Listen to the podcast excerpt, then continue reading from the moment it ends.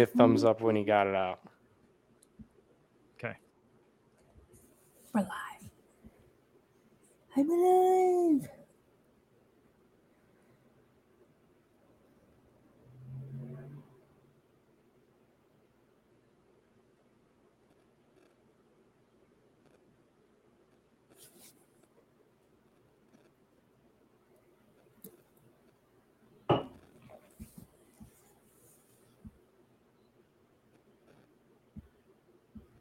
Still sponsored by Shack News, right?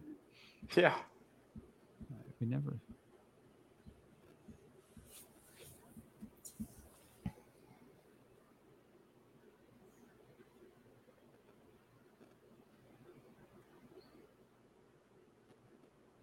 Ah, Jose's up to bat. Yes. I wish I could see this live.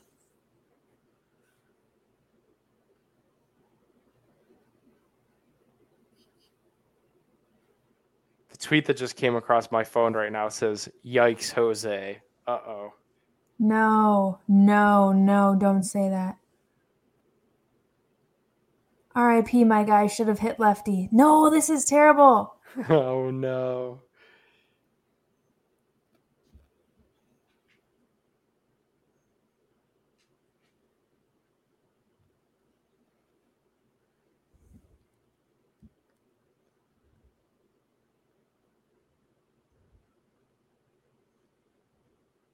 All right. I'm out.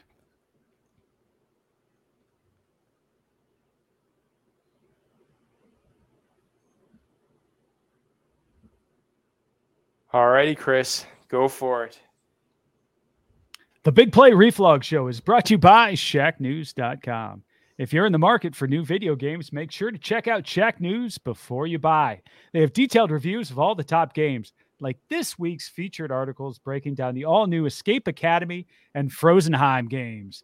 And Shack News does more than just reviews with the latest news, guides, and walkthroughs. And their interactive Shack News context that allows you to join in on all the conversations.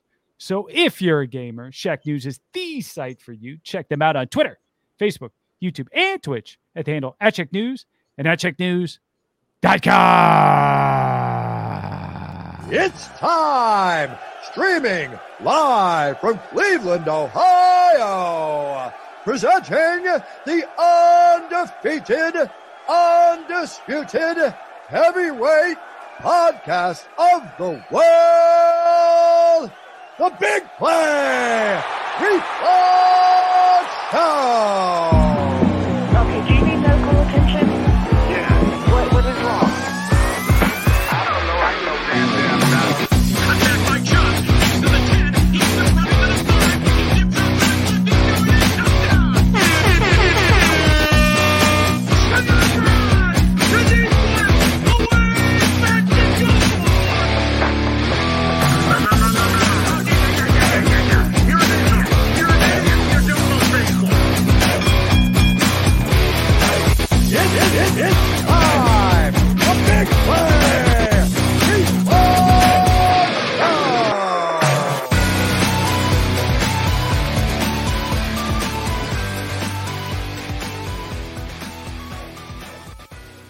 Welcome to the Big Play Reflog Show. I'm your host, Nick Padone, not Big Play Dave, hanging out with you guys today with my two favorite people, Chris McNeil and Gab Cruz. What's going on, guys? Happy home run derby here, Nick and Gab. Yeah, I'm just I'm like popping in right now. It looks like Jose finished the first round with what, 17? Yeah, 17. gamers. Yeah. So Or Juan pe- Soto more up people are next. saying 16. I don't know. Juan Soto up next. So we'll keep you guys covered. Nobody covers home run derby like us. Yeah, we got some comments rolling in on the YouTube machine. What's up, everybody out there? Johnny. Boyd saying that he had 16 in the first round. So we'll see. We'll see what Juan Soto does next. So today on the show, we're going to be talking MLB All Star Game. Obviously, Jose Ramirez is kicking that off for us tonight with the home run derby. Then we got the All Star game tomorrow. We're going to be talking some Browns naturally. We're going to bring on our featured guest, and it's, go- it's Coach CJ Edwards. And after that, we're going to get into the biggest night in Cleveland sports You guys know it. Chris, what is it? The third annual, third annual now, can you believe Third annual. It's crazy. Flogsy Awards. Yeah, The we're gonna be Flogsies. awarding the best in Cleveland tonight. So stick around for that one at the end of the show. Gosh, a, a July tradition unlike any other. Tonight it falls on on a home run derby. So let's get into it with uh, some Cleveland headlines. What do you guys say? Let's do it. Let's get it. All right, Cleveland headlines.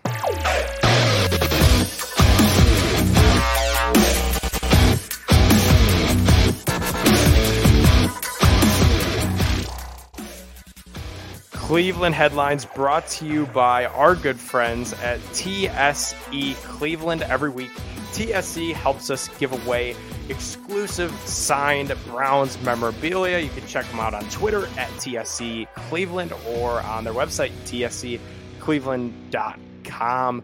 This week, we're giving away highly coveted item here a signed 16 by 20 Clay Matthews Jr. poster.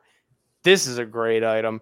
And the I winner is on, on Twitter there when I retweeted it. That looks like a fine item. I'll tell you what, we, we give away a lot of stuff, and this is one of those things that I'm like, wow, that one really caught my eye. And tis the season, right, Chris? I mean, we got Hall of Fame game coming up in a couple weeks. Just get them in, get them in. Put Clay in. For God's sakes, Clay Matthews needs to be in that Hall of Fame. There should not be a Hall of Fame without Clay Matthews. Put him in there. Without further ado, the winner of the signed Clay Matthews poster is at R and Rose, Randy Rose on Twitter. Congratulations, you just won yourself a signed Clay Matthews poster. Good stuff. All righty, let's get into some of these Cleveland headlines here. Uh, the first one is from Matt Collig, putting out there. Good luck to Mr. Lapper in tonight's MLB home run derby. Jose Ramirez, we just saw him have 16 in that first round. How nice is it to finally see Jose, you know, regardless of what happens tonight, getting some national attention because they've said that he's had this opportunity before and that he's turned it down. It's nice to see Jose in the spotlight. It's kind of funny for a guy who wears a picture of himself on a necklace on a chain around his neck that he's turned down national attention, you know, seeking things in the past. And now we do see him on that stage, and it's great to see it. You know, he's a f- fun guy. Uh, you know, everybody in Cleveland loves this guy. He's just one of us. He seems to just have so much fun playing the game. He's obviously been hugely productive on the field, especially at the first part of this season when we were we've talked about this stat on the show where he was accounting for 30% of our runs and 30% of our production, which is just incredible. Um, but now to see him getting that national attention, he so deserves. That's that's well warranted and uh, and good to see. Good to see. I always love that for Cleveland guys and especially for him.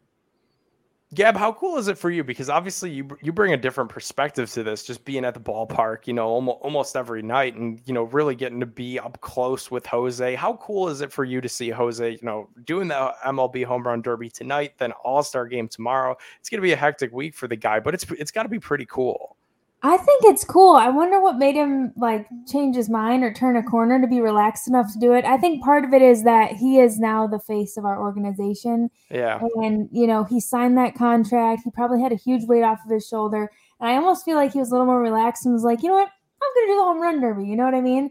Um, because you're right. It is ironic that he'll wear the chain of himself, but it is true. Like he really is just not into media attention or trying to get interviewed. Actually, at the ballpark, sometimes we try not to do him as our player to watch pregame, like a whole a whole spiel on, yeah, he's had this kind of streak going and he's leading Major League Baseball and extra base hits. And I try not to pick him. We do that on purpose because we can tell he does not like it. So it's kind of exciting to see that he is relaxed enough to to go for it. It sounds like he didn't have the strongest start, or maybe the pitcher was a little shaky in the beginning, or so I've read on Twitter so far, but still happy for the guy and pretty pumped. Like you said, it's nice to see him get that national attention just because he is. I mean, he's such an amazing player. Yeah, and, and that's like for anything, you know, any event. Like, you know, every year I love when me, Chris, and Dave sit here and just crap all over the Pro Bowl, but it is still cool just when you're, you know, when your team's guys get in there, you know, to mm-hmm. the Pro Bowl. Same with the NBA. You know, this year the Cavs Right. won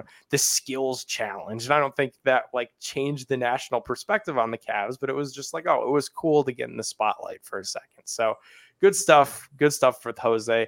Then that's our second It headline. was it was short lived. It looks like he's done. Yeah, yeah, I Dang it. saw that. What did Juan get? Uh, 18, it looks like. Damn. Wow, so small margin of victory, man. Yeah. is, that's frustrating. He might be. What if he he's got to do it again one day?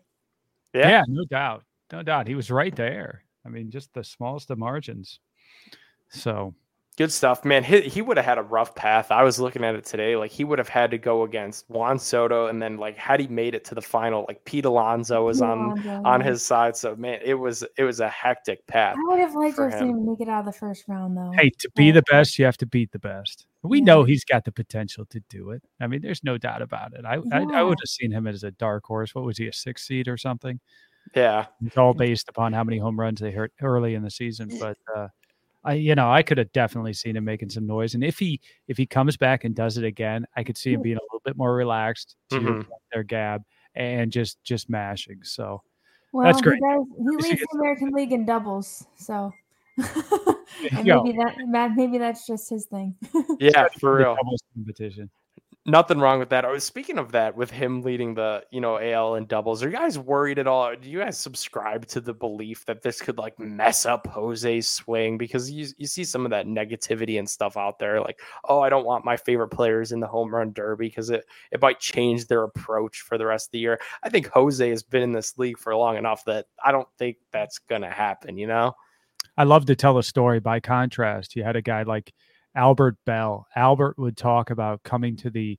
He, I think he only participated in one. Maybe he participated in more than that, but um, he he had a famous uh, kind of duel back in I think it was '95 in Arlington.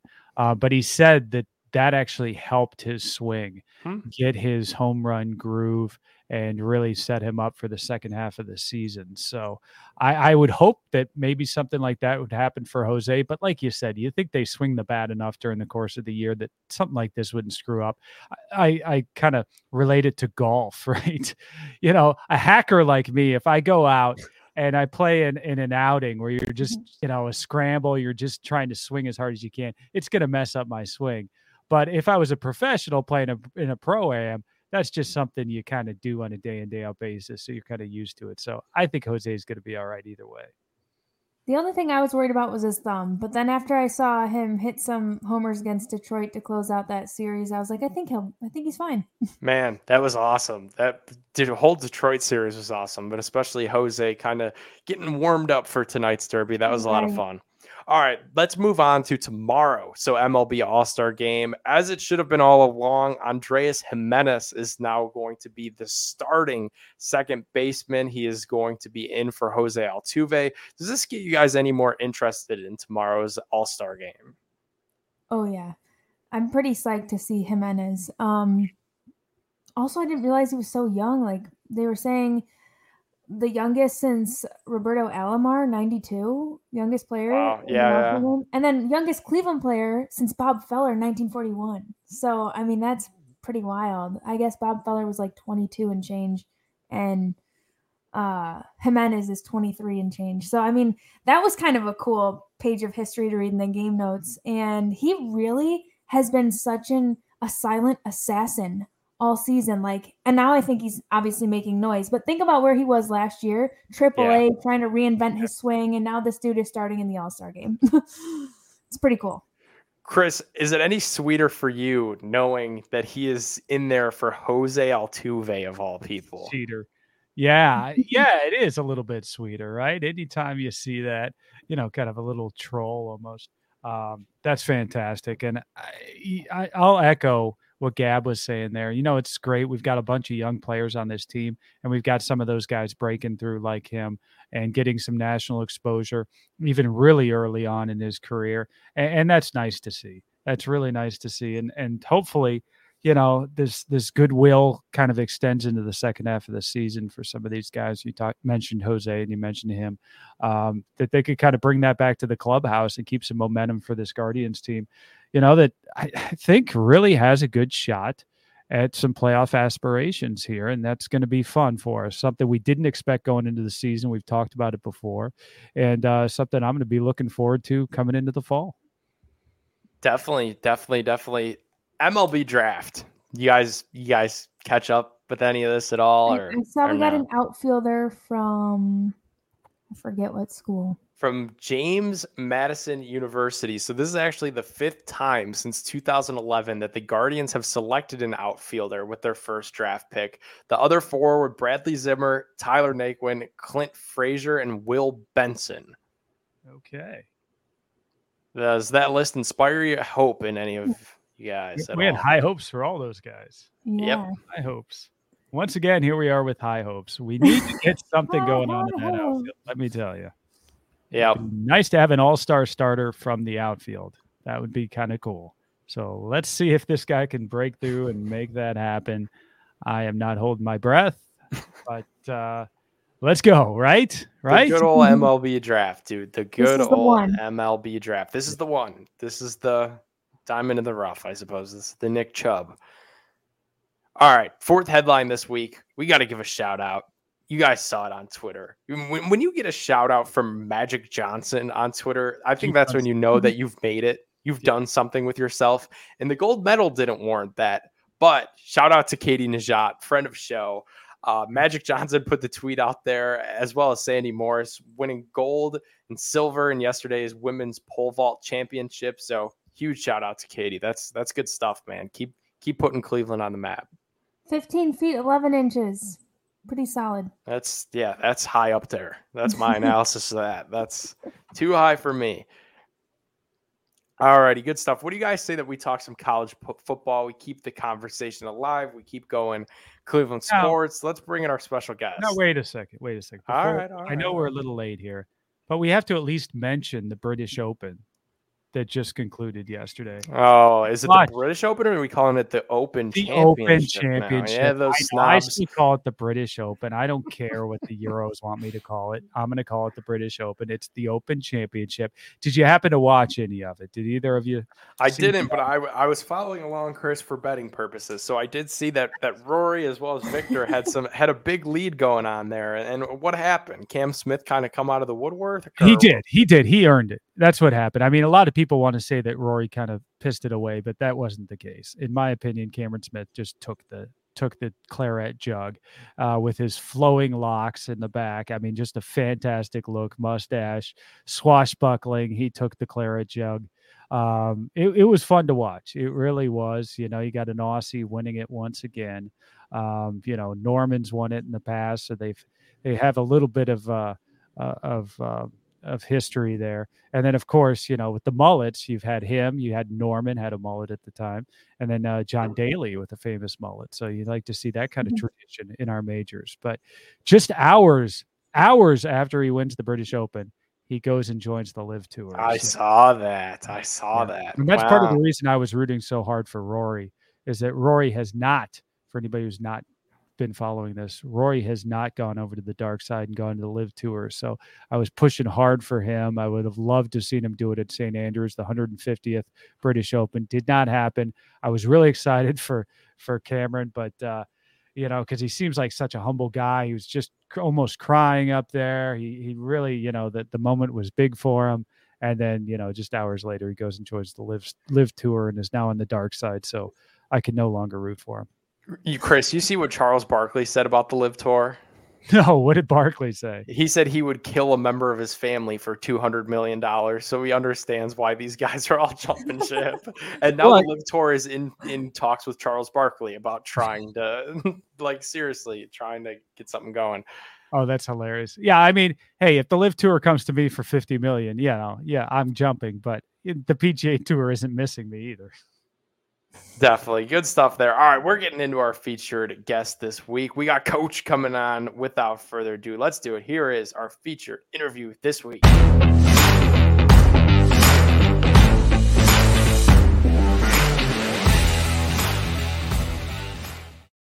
All righty. What's up, guys? Here, here he is on the Labatt line. We have Mount Union football coach CJ Edwards. What's going on, man? What's up, guys? How are you? What's going on? So I want to address this right away. of all, who are you wearing today? I'm wearing Johnny Manziel that was changed into a Denzel Ward. Look at that. That's I- fantastic. That's Listen, I, uh, fantastic. Love that energy, bringing it to the show here. Listen, So my right off- fiance told me I wasn't allowed to. I wasn't allowed to wear it, and I said I have to. I have to. this is a Cleveland. This is a Cleveland show. That's right. Yeah, and and then right off rip, we got a little rivalry going on with Mount Union versus JCU. Gab up here in the top right corner, Oh gosh. yeah. so streaks sorry. along. Mount Union is a tough one for us. I'm so sorry that you uh you had to graduate at JCU. Purple purple pansies, whatever. Oh, here we go. It's That's what I was looking for. That's what I was looking for. I mean, I mean, we don't we don't typically like to uh wear our, our polos and our, our button ups, so we'll leave that to you guys down there at uh, JCU. All righty, all righty. I'm gonna break this up. You guys with your douchey Instagram posts. Okay. Oh. all right, all right. That's it. We're not having a, a lawyer episode 2.0. I Um, will I will say I will say um I, I'll give credit because I actually grew up um, right outside of JCU. Um, there's the uh, Ben and Jerry's right there on the corner of Carroll oh Boulevard. yeah. And I Uh-huh. grew up in that house right on the corner. So Oh my I god. grew up a, a John Carroll fan, but I was recruited heavy to, to wrestle at Mount. So that's where I ended up. What a small world. look at that. Listen, JCU, we might not have as many trophies as you in football, but there is a crap ton of JCU guys in the NFL coaching right now, and that's pretty cool. That is true. That's very true. So speaking of coaching, that's what brings us here today. CJ, how did you go from being an elementary school special ed teacher now to college college football coach? Talk to us a little bit about that that career path and that journey. Um, so I started out um, coaching middle school football when I was in college. Um, I, I graduated from high school and, and ended up going to Mount to wrestle. Um, and I quickly realized that I wanted to be a coach. I wanted to um, teach the game of football. I wanted to um, kind of help the athletes develop, um, especially since, I mean, I'm 5'8, 150 pounds, 160 pounds. Hey, Um, I wasn't too. going anywhere. Me too. Nothing I wrong with wasn't- that. I wasn't going anywhere to play football, but um, I, I took a deep dive into um, becoming a coach, and I started at the middle school level. Um, I actually um, was a senior in college at Mount, and I sent a um, three-page LinkedIn in-mail message to Andrew Hawkins, Wow. um, trying to trying to somehow um, get into the coaching ranks. Um, didn't work out then, but um, I moved down to Florida. Um, actually, met my fiance on Tinder in Florida. She's she's the uh, the athlete of the family. So um, when I always say that uh, if we have D1 babies, it's because of her. She played soccer at Florida State and USF. Um, Tinder was your dating app of choice, huh? That's back in the day, back Wow, in the day, yeah. yeah. Yeah. Huh. I, I I've never known anybody who's who's seen Tinder all the way through to actually Oh, I know two. I know two people. really. Yeah, Tinder was like, Tinder was pretty respectable at one point in time. Is it not now? I don't know. I feel like it, there's there's more out there that are like more. I don't know. Tinder, not yet, not yet a sponsor, by the way. So I don't even I don't even know what like there's a uh what's the newest one? Um You should know this, right? You should know the answer to this. I Should a don't. committed relationship, right? I am. I'm I'm in a committed relationship, so I don't know the answer to that. I'm saving you here. um but There- no, actually it was just gonna be a Yeah, there's Bumble. Ask Gab. Gab, you know them all. Come on. What do you got? Yeah, I get the notifications on the Instagram, and it's like I don't know how they know my life, but they're like, "Hey,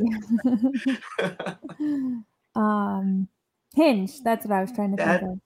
that's the one that I see a lot on, on like TikTok and things like that. Mhm. Hinge. I don't know anything about it or how it works or it seems weird. damn right but- you don't. Stick to that story. You're gonna go far. Um, but no, we were actually it was she was in nursing school and I was um, teaching in Florida and we were gonna I was gonna be a distraction and three and a half years later, she moved a thousand miles away to work at the Cleveland Clinic, and uh, then she transferred to Rainbows, um, and we've been here ever since. When I got when we got back up to Ohio, um, the DC that I had when I was in high school became a head football coach, and he offered me a coaching job. Um, I took it, and I became um, the defensive back coach, the receiver coach, um, and then a passing game coordinator and the defensive coordinator my last year. And I started a track of um, I was I was really getting burned out of, of teaching.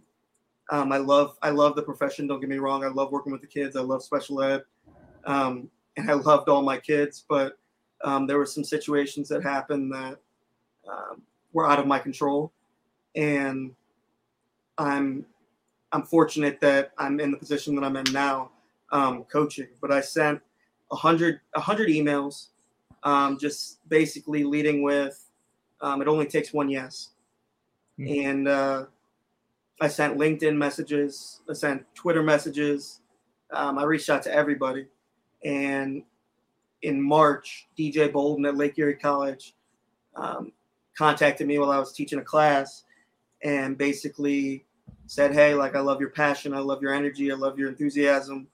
Um, we ended up talking for about an hour and a half, and he said, "Hey, like I have a running back coaching job for you. Um, it's yours if you want it. It's ten thousand dollars, um, but it's yours." Wow. And so I took a a thirty thousand dollar pay cut to to go to Lake Erie, but I, I will say that I've told everybody this. I've never been more happy um, in a profession than coaching football all day, 24 7. Um, I, I love the kids. I love being able to see them kind of grow through the academic side and grow as a person, and then see them develop and grow in the game of football as well. And uh, I, I trekked through um, camp season um, all summer long. We went to Youngstown, we went to Kent, we went to Akron. Yeah. Um, and I actually went on my own to the University of Toledo because uh, Coach Vince Kehres was um, actually the head coach at Mount when I was in school. He was up there at Toledo, and I built a connection with him. And when I got there, I, I talked to him. He introduced me to to Geoff Dartt um, at Mount Union, and, and he said, "Hey, well, our running back coach just took a um, graduate assistant job at Wisconsin. Uh, we have an open running back position. It's yours if you want it." And Fabulous. that's that's kind of where I'm at now. How would you describe your your coaching philosophy, your coaching style? What what does that look like? What kind of sets you apart? Um, I like I like to build a relationship and a rapport with my athletes. I think that's the biggest thing for me is um, it- it's the same thing with teaching in, in elementary school. You're if if the kids know you care, they'll do anything for you. But if they know you're you're half-assing it, excuse my language, or you're giving them um, you're not giving them your full you, they're not going to buy in because they're going to read right through you. So making making the valiant effort to um, develop that rapport first, and then build on that uh, to see success in football. I think at Lake Erie when I was there in the in the spring, we had an athlete when I get, when I came in there. I love telling the story. We had an athlete that he's an FCS type back. Um, he had a 2.0. He was ineligible. Um, but it wasn't because he wasn't he he he wasn't intelligent. It wasn't because he didn't understand it. It was just because he he didn't have anybody to kick him in the butt. And he logged into his uh, his Lake Erie mail on my computer, um, and he gave me the the approval to to check his grades daily, and and we went through study tables. We did we did everything we needed to do off the football field, and now um, in May he actually finished the semester with a 3.0 and is going to be eligible for the fall. So just to see his progress outside of football and excited to see. I mean, th- this kid could be special. And the only reason that he really didn't get that opportunity was because nobody really gave him that kick in the butt. He's from Philadelphia. So um, to, to have that and to be able to kind of go into um, this fall season eligible and, and to make a name for himself. I'm, I'm excited to see him from afar. So now you come to Mountain Union that's got a rich history, you know, a lot of success and, and well documented success over the years, a, a fantastic program. You know, it's a little different than John Carroll. Um, so I- it, how how have you thought about how you make your mark on a program like that? Are you intimidated at all coming into a program like that, or do you approach it any differently than what you would maybe another coaching assignment? Um, no, I'm actually, uh, I'm excited. I have a chip on my shoulder because of the fact that I know my my fiance is listening in the other room, and and she tells me not to tell this story, but I was, I was 5'8", like I said, 5'8", 160 pounds, 150 pounds. Um, I doubted myself coming out of college. I had um, a partial scholarship offer to Hope, Hope College. Um, I could have walked on to Mount. I could have played at a, a couple different other places, but I thought I'm a strong safety and I'm 5'8". Some of these guys that I'm going to the University of Michigan camp with or Ohio State with are 6'1", 6'2", 205. So doubting myself and going in the wrestling path, it's put that chip on my shoulder to say, you know what, I want to go back to Mount and I want to be successful. I want to help develop these kids. I I've done a lot of research over the summer. I've I've watched clinic tape after clinic tape. Um, I actually went up and I drove about an hour and a half to um, Ohio State's camp um, and observed Coach Tony Alford and uh, walked up to him, introduced him or introduced myself to him, and he said, "Hey, come back tomorrow, and I'll let you watch some film with the number one recruit in the nation in 2025 class, and, and I'll let you go through the private workout." I said, "Well, I'm I'm broke as hell right now, um, but I'll I'll find a way." and the next day, I I, I found a way. Um, I brought Victoria up there actually with me, and um, we sat in there. I, I built a relationship with him, and um, we text every day, almost. So, just to kind of see him build that rapport and that relationship with athletes. Um, I mean, the last the last poll that was put out, I forget what at what um, Twitter was, but one of the college football polls, he was the number one running back coach in the country. Um, so just to learn from him and to grow from him. Another one is is um, the running back coach from Oregon, Carlos Locklyn. Uh, he texts me every morning an inspirational text and and um, keeps me driving forward to make sure that I'm doing everything that I need to do to be successful. Um, another one is is obviously one that's that's very close to home is is Coach Moorhead, Coach Joe Moorhead at Akron. Um, I we went up to one of the Akron spring spring ball practices, and we watched and and and, and I observed and we watched film a little bit. Um, I sent him or I hand delivered a letter just thanking him for kind of giving me the opportunity um, to watch and to observe and to kind of learn more from them. And from that and tin or and uh, Tinder and Twitter, um, I know got Tinder stuck in my head now. Yeah, it is. Um, that and Twitter, um, we developed a relationship, and and and he's been one of the, um, he was actually one of the driving forces of me kind of making that jump from Lake Erie to Mount. Obviously, it was only I was only at Lake Erie for three year three months, um, so to make that shift, it was hard. It was hard to leave the guys that I worked with in spring ball. Um, it was hard to kind of make that transition before I had actually had a full season. Um, but being able to go to Mount, being able to kind of have some financial stability for my family, because my fiance suffers from epilepsy. Last week she was in the hospital for five days um, as they induced a seizure to try to identify what causes it, what caused, what has caused it. Um, three months into our relationship, back after Tinder, um, she had a seizure on top of me, and they could never figure out what caused it. And then, and then last year, um, in February, after we both tested positive for COVID, um, she had another seizure, and we were at the Cleveland Clinic for about 12 days, and there was no answers, there was no data, there was no documentation. So this last week, um, I posted on my Twitter that like, hey, I'm, I'm we're going to be in the hospital. She's trying to identify this, this, and this, and luckily, they put her on a sleep depri- deprivation plan for 46 hours and around 2:30 in the morning on Thursday, she had a seizure and it was caught, and we identified kind of where it was at and, and things like that. But she's the person that I work for and that I, I continue to push myself for every day. I mean, it, it's it's that simple. I I don't think I'd be where I am today or be able to kind of pick myself up after kind of going through some battles um, in my previous occupation without her. That's fantastic. That's fantastic. Very inspirational. Um, hey, uh, you know, some of the I, I came I went to Miami where you got the cable the excuse me, the cradle of coaches, right? You guys at Mount Union with your position coaches have kind of the same thing right now. The Eagles head coach, Iowa State's head coach, Matt Campbell, both position coaches at Mount Union. What kind of aspirations do you have? Do you see yourself as a head coach someday? Yeah, yeah. I mean, that's that's the goal.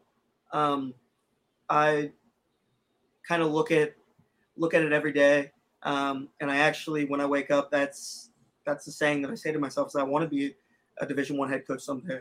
Um, obviously, working in the NFL would be awesome.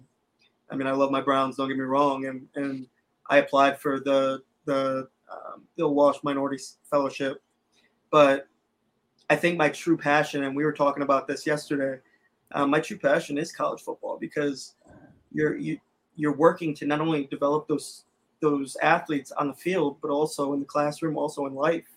You're helping them find the path that they want to take, and and you're really doing that and driving that, and and honestly, you're not really driving it. You're instructing it and then setting them off on their way, and and hoping that they kind of follow the the mindset and the morals and the the the values that that you've set for them, um, and they've set for themselves. So, I think that looking at the coaching tree, I mean, you you, you have some incredible coaches. You have you have Coach Larry Kehres, okay, um, who's still around the, the the program today, is arguably one of the um, the best college football coaches of all time. Mm-hmm. Um, you got uh, Coach Vince Kehres, who's now the defensive coordinator at Toledo. Um, like you said, Matt Campbell, who, I mean, if if if I embodied anybody, I think just kind of looking at last year, the viral video of, of him on senior day um, with his guys, I feel like that's the emotional side of it that that that you would get from me um, because when you're going when when you recruit guys, it's not it's not a sales pitch. It's not, and if it if, if it is a sales pitch, you're doing it for the wrong reasons. When you recruit guys, you want to see them succeed in all aspects of life. And I took this from from Coach Alford. Um, back in the day, um, before there was cars, there were stagecoaches, which took you from point A to point B. Well, if you take off that stage, now you just have a coach, and you're a coach. So you're going to take that athlete from point point A to point B, wherever it's wherever it is that they want to go. If they want to go to the NFL, you're going to coach them as hard as you can to get them to the point the, the point B that they want to get to. If they want to be an agent or a coach, or um, if they want to go outside of football, you want to do everything in your power to make sure that that they're successful in whatever they whatever dreams they have and aspirations they have in life. And that's something that that I've embodied from just kind of a, from afar from some of the greats at Mount Union, but I'm excited to kind of get that up close and personal look at it. Okay, and what's your prediction for the Browns this year? What do you think our Brownies are going to do? We've got, uh, you know, a tumultuous off season. We've got a lot going on in the background. You, you, you coach running backs. You see the stable that we've got at running back. That's got to just make you make you totally excited for the season. What, do you think? What are your thoughts on the Browns? I think just utilizing um, a little bit of 20 personnel and really incorporating um, Nick Chubb and Kareem at the same time. Yes. Um, utilizing them to kind of spread out the offense. And, and I mean, you saw last year, before last year, nobody thought Nick, Nick Chubb could catch the ball out of the backfield. And then he made a couple phenomenal, phenomenal plays catching the ball out of the backfield. Kareem Hunt can do it all. Um, I think that, I mean, I'll be honest with you, with some of my backs in spring ball, a lot of um, our film study was some of the Browns offense with Nick Chubb running um, wide zone, running inside zone, running counter, um, going back and forth between a gap scheme and a zone scheme. um, and just the tracks that they take, um, what their what their vision is, what they're reading, um, and from that, I, I just I, I feel like if we can utilize those two, and then you have a, a standout year from guys like Harrison Bryant or or Njoku, um, it could be special because the, the I mean you have almost like you look at a couple years ago. I mean I everybody on here will laugh at me, but I was in tears when we when we beat the Steelers in the first round of the playoffs. I mean, or when we beat the Steelers to get to the playoffs, Yeah. and then beat them in the first round of the playoffs. I mean, I, I had some God water in my eyes. God I don't know what was going on. Yeah, we all were. All, Yeah.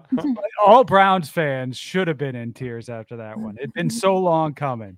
So Yep. you- you've never seen the playoffs probably in your lifetime.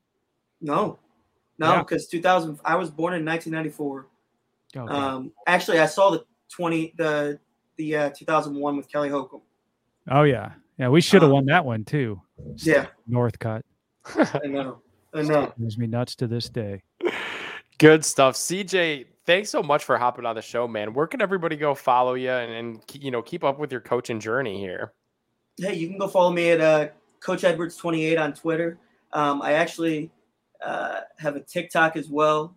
Awesome. Don't, don't go putting don't go putting that out too too far because uh, I do have a, a a handful of followers and I don't want any of my players to find me. Um, but I'm kidding. I'm kidding. I've I it's CJ Edward or CJ Ed 28. Try to get me to 17,000 followers. I'm at 16.9 right now. So, um, but I'm excited for the football season. I appreciate you guys having me on here. Um, it was fun. It's exciting. I, I've I've been a fan of the show for a long time, and I hope I get to come back on here again soon. yeah. And maybe uh maybe we can collab on something when I get a head coaching job. We can we can have a weekly show. Yeah, absolutely. Coach's corner with Coach CJ. I like the sound of that, it. man. Love Good Well, stuff. congratulations, CJ. Congrats on all your hard work paying off. And I think it means a lot when you have coaches who care because you're really such an advocate and a leader for them too. So keep it up. I appreciate that, Gabe. Definitely, definitely. Thanks, thanks a bunch, CJ. And we'll, like we said, man, we'll keep in touch. Thanks for hopping on. Thanks, guys. See ya. CJ Fabulous Edwards, good stuff. Fabulous energy. I love that. I love Yeah. a guy who comes on very passionate about what he does, passionate about his kids, passionate about his school there, passionate about the Browns. That's good stuff, We need more coaches and teachers like that. It's uh it's demanding, but yeah. Inspirational, inspirational stuff. You, you Great know what stuff also there. inspires me? Uh-oh. Flogsy. The Flogsy Awards. Come on. Let's recognize excellence in Cleveland sports, shall we? Let's do it. Here it is, the 2023 Flogsies. Alrighty, if you are new to the show, no music for this. we have no music for this. No music, no intro. We're just fantastic. we're just going for it. If you're new to this show, the Flogsies is the most prestigious regional live online sports award show in Cleveland, and it is back. The listeners voted on all six categories that we laid out for you guys last week. We're going to announce the winners live right here, right now. Here we go. There you go. Who keeps you cheering That's what we need. year after The official now Flogsy music. Who's got the top part? The best is all right here. The Flogsies. All right, Chris, you want to do the honors of the first Flogsies Award? Okay, and these are voted on via Twitter. So you, you the listener, you had a chance to vote each of these categories for who you felt was deserving of each of these Flogsy awards. So our first category was Cleveland Athlete of the Year. Cleveland Athlete of the Year. We had four candidates. One, the Nick Chubb we were just talking about, Nick Chubb. Myles Garrett, number two. Jose Ramirez, who we just saw at the home run derby, unfortunately with a quick exit. And then Darius Garland, who had kind of a breakout season, in my opinion. He took it to the next level this year. Do we have do we have a uh, drum roll here, Nick? We don't. The Flogsy goes to With 35% of the vote, Jose Ramirez. Wow. Jose Ramirez is your Cleveland Athlete of the Year. Nick Chubb checked in at second with 24%. Garland had 23%. Myles Garrett checked in dead last in this one 18%. So it was a tough race. That's a tight one this year. Yeah, that's a tough one. Shout out to uh shout out to J Ram, man. Taking it home. Very deserving. Good That'll make him feel better. You know, I'm sure somebody's telling him right now, hey, I know Don't worry, guys. I'll let him know. you went out early All here, right. but you won yourself a Yeah, there we go. Flogsy goes to Jose Ramirez. All right, Gab, do you want to do the rookie of the year? Sure. Rookie of the year. Our finalists were JOK, Greg Newsome, Evan Mobley, and Steven Kwan. Um, let's see here. So the Flogsy Rookie of the Year goes to wow, with a whopping 67% of the vote, Evan Mobley. Runaway. yeah. Yeah, it's good of it. wow. Deserving. Yeah, Deserving. deserving. Yeah, that should. one made sense. Yeah. Yeah. I mean, you got to give it to Mobley, right? Yeah. Yeah. He was fantastic. It's just so much fun to see that guy on the court too, working it inside, working it outside. You know, kind of the new age of player these days where they're tall and they can shoot from anywhere and still get it done inside. It's just it's fun to watch. I'm really excited to watch this guy in the years to come. Yeah, I'm excited to see what year two has in store for him, you know. So it's gonna be good. It's gonna be good. Evan Mobley is your Flogsy rookie of the year. Nick, All do we have any chance of having the Mobley brothers together at any point? Oh yeah. Oh You yeah. think that's going to happen? We're gonna see Is he going that. to be on the team? On the I. I I think he's going to be on the squad in some capacity. I don't know if it's going to be one of the two way deals, but I mean, he made an impact in the summer league, and take that with a grain of salt. But I, I liked what I saw. I mean, he's he's definitely a little smaller in in stature, but uh, yeah, I I think that he's he's going to play a little bit. You know who loves the summer league, which is Who? amazing. Sorry about the aside here, but my kids, my kids will watch summer league. I cannot get them to sit down and watch a full Guardians game with me. I can't get them to even watch a full Browns game with me, but they'll sit there and they'll watch NBA summer league. It's basketball, man. It's the new Amazing. new age, Chris. New age. I I get it. I know what the kids are watching these days. It's amazing. It blows my mind. I would never ever sit down and watch a, a summer league game. I'm sorry. I mean, I love the Cavs and everything else, but I just cannot get into that mindset. kids these days, though, they love it. They love they it. love it. They love the NBA. It's it's growing fast. All right. Number three, Chris, hit the music. We're talking baseball. We're talking Flogsies. Best single game performance from an individual athlete. The nominations were Myles Garrett with four and a half sacks versus Justin Fields and those Chicago Bears. Darius Garland's 41 point, 13 assists, five rebound performance versus his hometown Indiana Pacers. Josh Naylor, the Josh Naylor game, the eight RBI versus the White Sox. And By the D'Ernest way, Johnson- that should have been the winner, but That I was hmm. just about to interject and be like, I mean, he got robbed here for you guys just con- yeah, you guys just Kanye'd it. And then the yeah, we did. The final nomination, D'Ernest Johnson, 146 yards and a touchdown versus Denver with Chubb, Hunt, Baker, all sideline. The Flogsy goes to D'Ernest Johnson with 35% of the vote. Garrett had 28, Naylor had 24. That D'Ernest game, man, that that had my vote. I was glad to see that one come away with it. nobody giving any love to Darius Garland. That's- Yeah. I Yeah, mean, that was Darius was cool. so good all year long. It's tough to pick out, you know, a regular season game too. All righty, the next category, Chris, take it away. Our fourth category tonight. Let me pull back up my music. Here, let's go with this. We're going for game of the year. Game of the year. We've got four. Four. Um, wait, where are we at? We've got four candidates.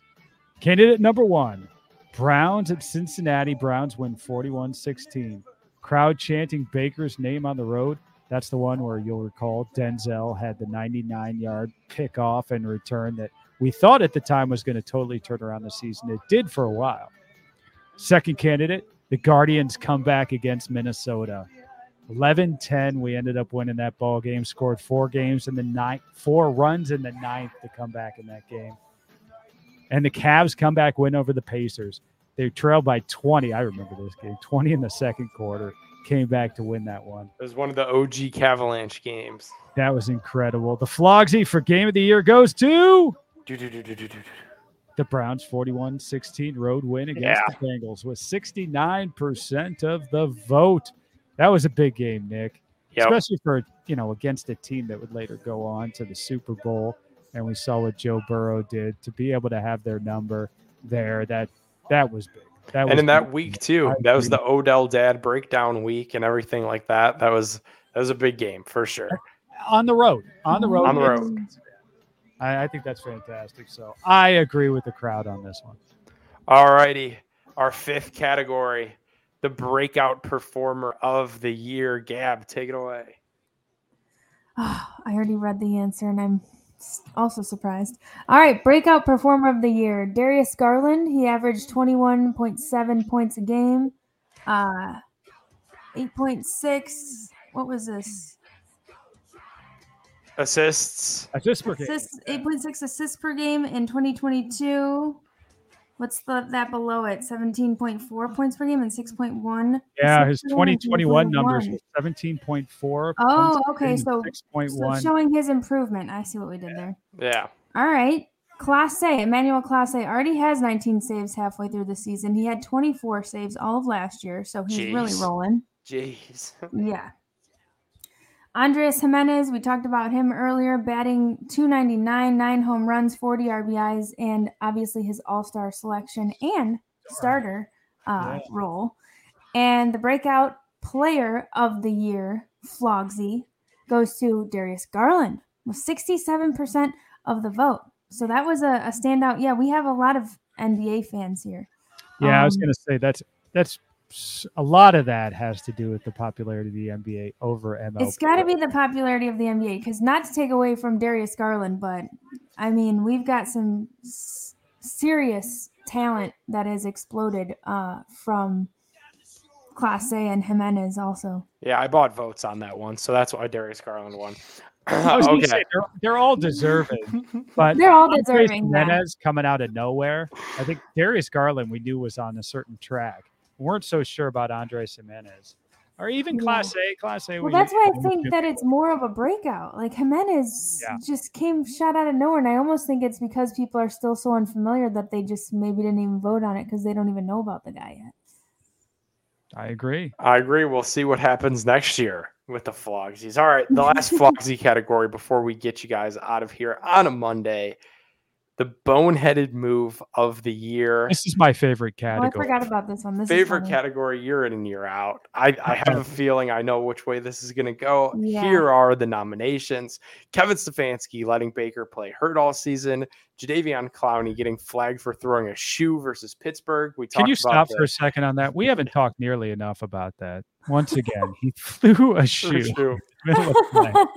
and it's just like, uh, that happened. You know, it, in the pantheon of Cleveland things that happen, it doesn't even make the list, but it's just still amazing that that happened in the middle of an NFL game. Wow. Bizarre, bizarre. Baker trying to tackle Texans defensive back Justin Reid after his interception, which led to the torn labrum, and JB Bickerstaff only playing Kevin Love 10 minutes in the playoff game. The Flogsy for the boneheaded move of the year goes to Kevin Stefanski with 45% of the votes for letting Baker play with that injured shoulder. Your runner up was Baker, a close second with 37% of the votes for trying to make the tackle in the first place. Yeah, That's your Flogsies. it's gonna, be Browns heavy, you know, especially with boneheaded stuff. People get- Bonehead, yeah.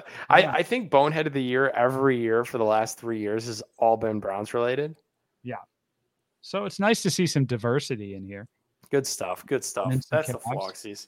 We don't, real- don't have any Guardians in there. That's that's nice. I was just trying to think to myself, what were some boneheaded Guardians plays? Well. I'll tell you something Probably- that probably should get a little bit of run is when we introduced the Guardians name and they changed and did all the cope the new branding and everything and at the team shop The they put roller a new sign and the sign immediately fell down. That wh- whoever decided to anchor that into the wall and you know I'm in construction so I know the way anchors work. They didn't really anchor it to anything. There was no structural steel behind that. That to me, whoever the construction folks were on that job, that's a boneheaded move. Okay, so the construction person was the bonehead. Right. Or the maintenance person, maybe they went on the cheap and they just had somebody internal put that up and it probably should have been a professional job. Who knows? But the sign falling, that was not a very good look for our new branded Guardians. What do you guys think of these new Cavs uniforms today? Completely off topic, Basic. completely not. Too basic, in my opinion. And they were already revealed, if you notice that, because they had already sent out some pictures of Myles Garrett the other day when he visited camp and he was wearing the new oh. jerseys. So, Well, that one was a little the the numbers were different. uh, I don't know. It was pretty much the same thing. It had Pretty much, yeah. logo. It had everything. I mean, it was kind of a soft open for those new uniforms. I don't know. I thought they were pretty basic, but maybe that's by design. Maybe they wanted to come go back to the basics for right now. As the Cavs get better, maybe we add a little bit more flair as we get better, you know, Mhm. as a better team. I don't know, but they're fine. Whatever. Just go play basketball. I saw like a lot of have 50 different that jerseys anyway. What what were you gonna say, Gab? I was just saying, I saw a lot of like mock jerseys that I liked better on Twitter. People I were, agree with. Yeah. people- it was kind of like when the Guardians came out with their stuff. It was like mm, medium, and then people were like on Twitter doing their own thing, and you're like, oh, that's cool, that's cool. That's kind of how I felt about the Cavs jerseys too. Yeah, I like the Cavs jerseys. I like everything the Cavs do, though. I think they've got some strong branding, and I think that's what the jerseys like reflect. You know, is it's just simple, it's basic, it's Mhm, the mhm. it's the C, it's the V with the basketball going in, like just stuff people know. They they kept to it, so I'm a fan of it. Alrighty, good stuff. You guys have any thoughts before we get out of here? I don't think so. I, Wow. Other than I'll We tell you, covered it all.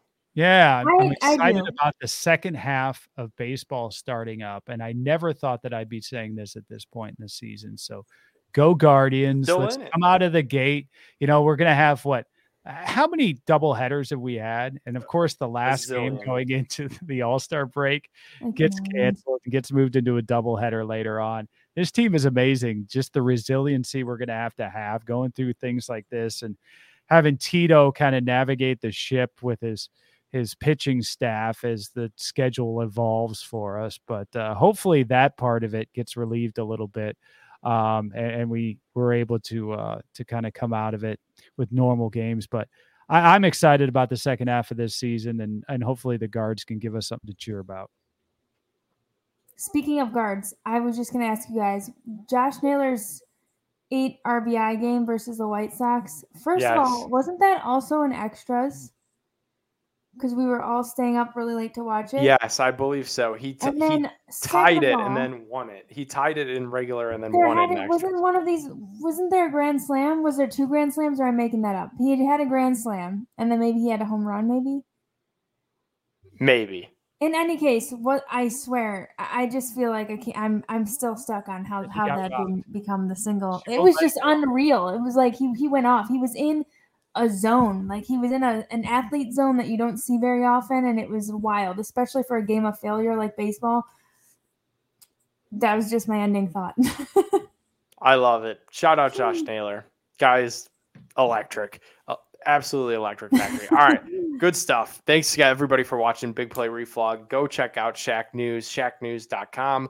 Go drink some Labatt, wear some GV, get your Browns merch from TSE Cleveland, and uh, check out for those weekly giveaways. We will see y'all next week. Peace. It's time! Streaming live from Cleveland, Ohio! Presenting the undefeated, undisputed heavyweight podcast of the world! The Big Play! Reflex Show!